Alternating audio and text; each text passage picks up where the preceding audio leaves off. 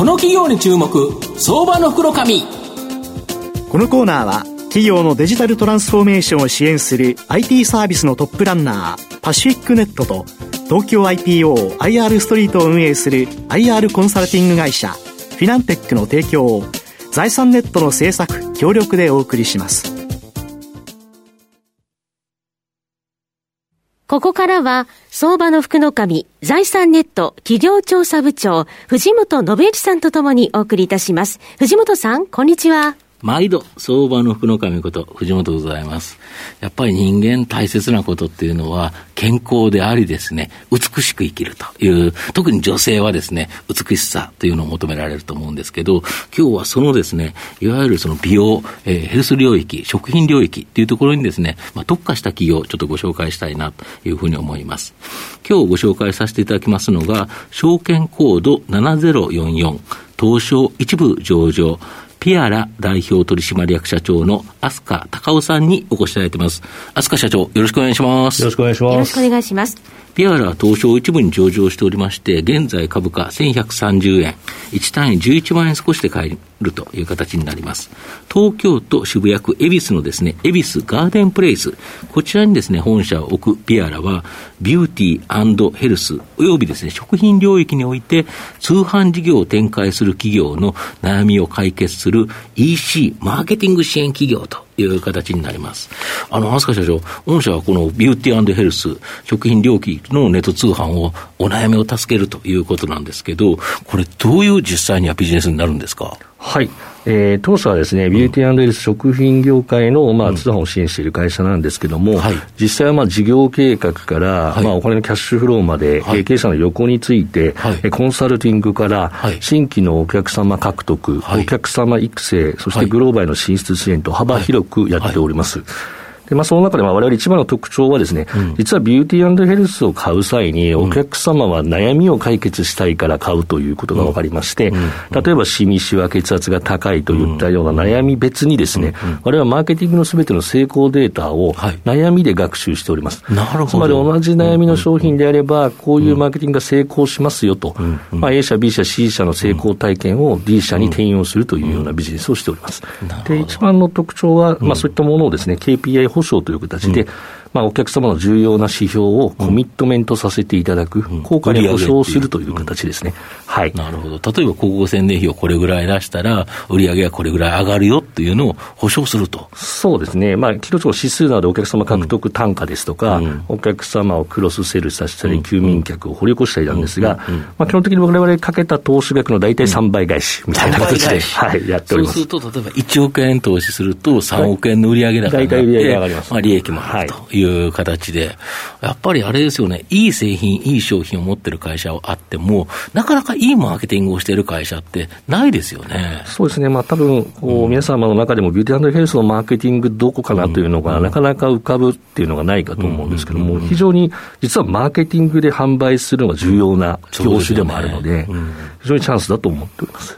消費者にとってもあれですよね、自分の悩みをこうやったら解決してくれるんだっていう商品がパッと見つかれば、やっぱり買いますよね。そうですね、まあ、どうしてもやはり自分に合ったものをなかなか見つけることができない、できないですよね、これだけいっぱい商品があったら、どれがいいんだよっていうのは分かんないけど、はい、自分の悩みに対してピンポイントで答えてくれる商品、やっぱりそういう商品って売れますよね、はい、で売れて結構これ、粗利率が高いから、儲かっちゃうんですよね、その会社。そうですね、あのビタネヘルスは非常に、まあ、マーケティングコストをかけられる業界なので、うん。うん、そういったところでは非常に利益が出やすいビジネスかなと思います。なるほど、ただ5月14日にです、ね、発表された2021年12月の第四半期決算、少し厳しい状況だったようなんですが。そうですね。あの、昨今のところですね、警報法、野球法等ですね、非常に、あの、皆さんも見たことがあるんですけど、例えば3日で10キロ痩せるとかですね、ちょっとそれ無理ですよね。広告とかがですね、非常に氾濫している中で、我々非常にクリーンにやっているために、まあ、それ表現の規制というのを各メーカーさん非常に今、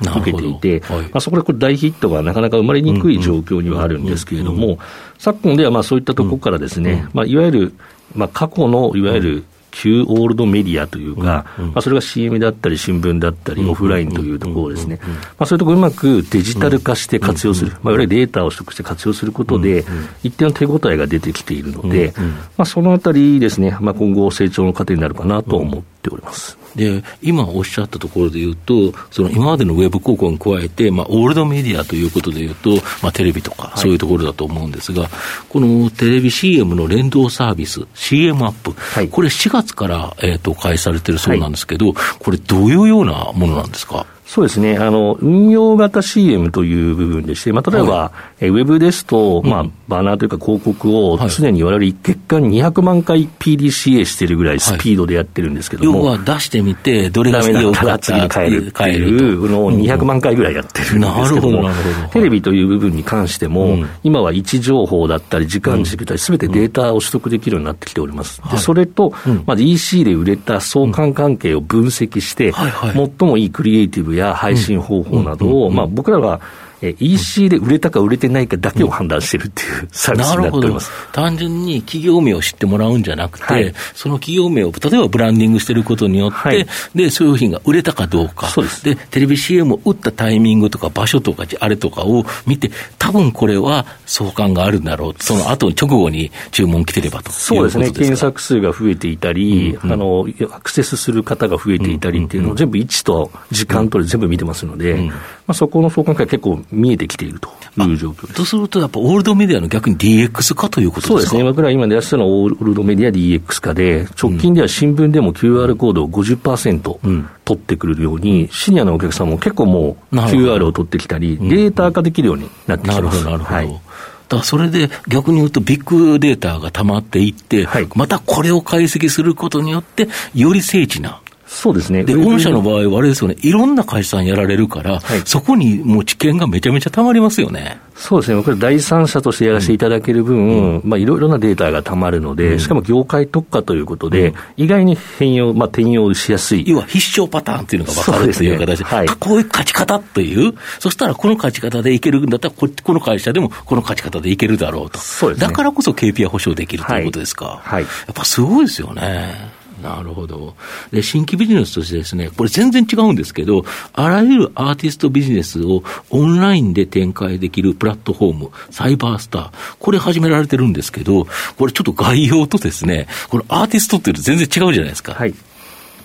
そうですね、今回、私たちがたまたまですね、EC 側を強化するということで、うん、出資先の博多48、うん、NGT48 AKB グループの,、はい、のところに出資してですね、はい。はい、EC 強化というところをお伺いしていたんですが、われわれの持っている技術でもっといろいろできるんではないかなと、うんうん、直近コロナになってですね、うん、えー、イベント等できなくなったので、そうですよね、はい、ライブ配信とか、そうですよね。そうですね。で、われわれ出資先の技術も取り入れながら、うん、ライブ配信、投げ銭、ライブコマース、はい、ものこと両方とも EC で売るチケット販売も含めてですね、まあ、それとの一元化したシステムを作っておりまして、結構こうエンタメの方って EC っていうと、チケットも本当は EC ですし、ものも EC なんですけども、あまりそこが仕組み化されていない。バラバラですよね。バラバラでやっていて、分析もできない。ばあのバラバラにこっちはこのシステム、こっちはこのシステムで、どの人が買って、チケット、実はコンサートに行くし、ライブ配信も行くし、グッズも買うのに、全然つながってないんですよね。そうですね。つまり、あの、よくある通販で行くと、ゴールド客、そのプラチナ客みたいな、有料化ができるんですけども、うん、おそらくファンクラブでそういうことがやってるほぼない。なるほど。なので、通販のノウハウを入れていくという形になりますね。なるほど。逆にエンターテインメントだったら、例えば優先販売であるとか、まあ、いくらでも差別化できますもんね。そうですね。その上に行った人にだけできる体験とか、うん、まあ、そういったところでお客さんをしっかり囲い込んで、ファン化させていくというところを、まあ、通販の技術を使ってやっているという感じになります、ね、とすると、ここで生まれたトランザクションから御社もフィーが入るとい。うことでいうと、はい、こちらの方はもうプラットフォーム事業なので、うん、まあ、非常にいわれる今、高粗利モデルに変更しようとしている中で、非常に高粗利率ビジネスということで、我々も期待して、うん、えー、こちらに、まあ、投資しているという形なるほど。今、何組ぐらいおられるんですか？今、まあ、そういった HKT、NGT48 みたいなのを含めてですね、11組、うん、えー、基本的にある程度大型なアーティストに入れていってますので。まあ、そうですよね。はい。あの、全然新人でファンのいない方がプラットフォーム使いようがないから。そうですね。個別プラットフォームなので、うん、そのお客様のファンをきっちり大事にしていくということで、うん、まあ、大きいところを少しずつですね、まあ、過去のものからリプレイスしたり、うん、えー、どんどんどんどん進めている状況で、まあ、4月でようやくですね、流通額、流通総額が1億を、1.4億を突破しましたので、まあ、半年でまあ、大体20億規模ぐらい年間で、うん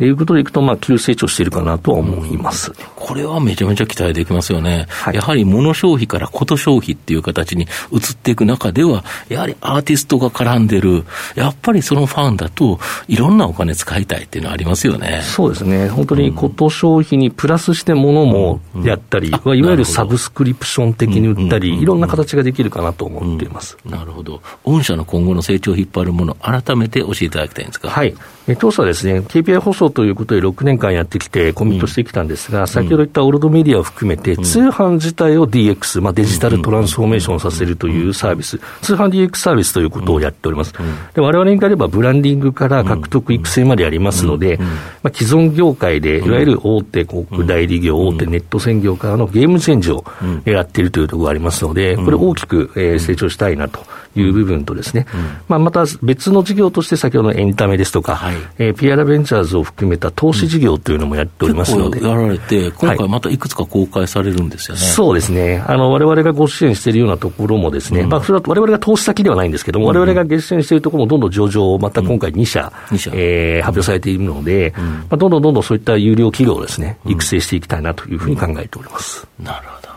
グローバル展開もされているようですが、コロナ禍でどうなってるんでしょうか？そうですね、まあ、基本的にはあの越境 EC ですとか、現地の EC という部分では、ビデオミーティングでやはり各国とも非常にあの EC がやはり伸びてきている、うん、ただ、まあ、タイだけですね、一部あの、まだロックダウンと非常に厳しいんですけれども、中国を筆頭に、非常にまたネットへの移行が進んでおりますので、まあ、そちらをちょっと遠隔でご支援しながら、現地のスタッフと一緒にまあやっているという状況でございます。はい、なるほど最後まとめさせていただきますと、ピアラはヘルスケア、ビューティー、えー、および食品領域に特化してですね、成果を保証した KPI 保証、こういうで成長してきました。テレビ、CM や新聞、雑誌などに関しても DX 化、デジタルトランスフォーメーション化によってですね、獲得とブランディングの連動した検証を可能として、まあ、PDCA、プラン、えー、Do、えー、チェック、えー、アクションという形、この、これをですね、最適化して、まあ、獲得のですね、えー、効果を最大化する、まあ、これをですね、可能にしている企業という形になります。また、新規ビジネスのサイバースター、消費者の物消費からこと消費への変化を捉え、急成長の可能性あると思います。まあ、足元のですね、一時的な業績悪化で、まあ、大きくですね、株価今下落している状態だと思うんですが、まあ、絶好のタイミングかなと。まあ、ここからの復活に大きな期待ができる相場の福の神のこの企業に注目銘柄になります。今日は証券コード7044東証一部上場ピアラ代表取締役社長の飛鳥隆夫さんにお越しいただきました。飛鳥さんどうもありがとうございました。ありがとうございました。藤本さん今日もありがとうございました。どうもありがとうございました。フィナンテックは企業の戦略的 IR をサポートしています。IPO 企業情報の東京 IPO サイト運営、並びに上場企業の IR 情報を提供する国内最大級の IR ポータルサイト IR ストリートを運営しております。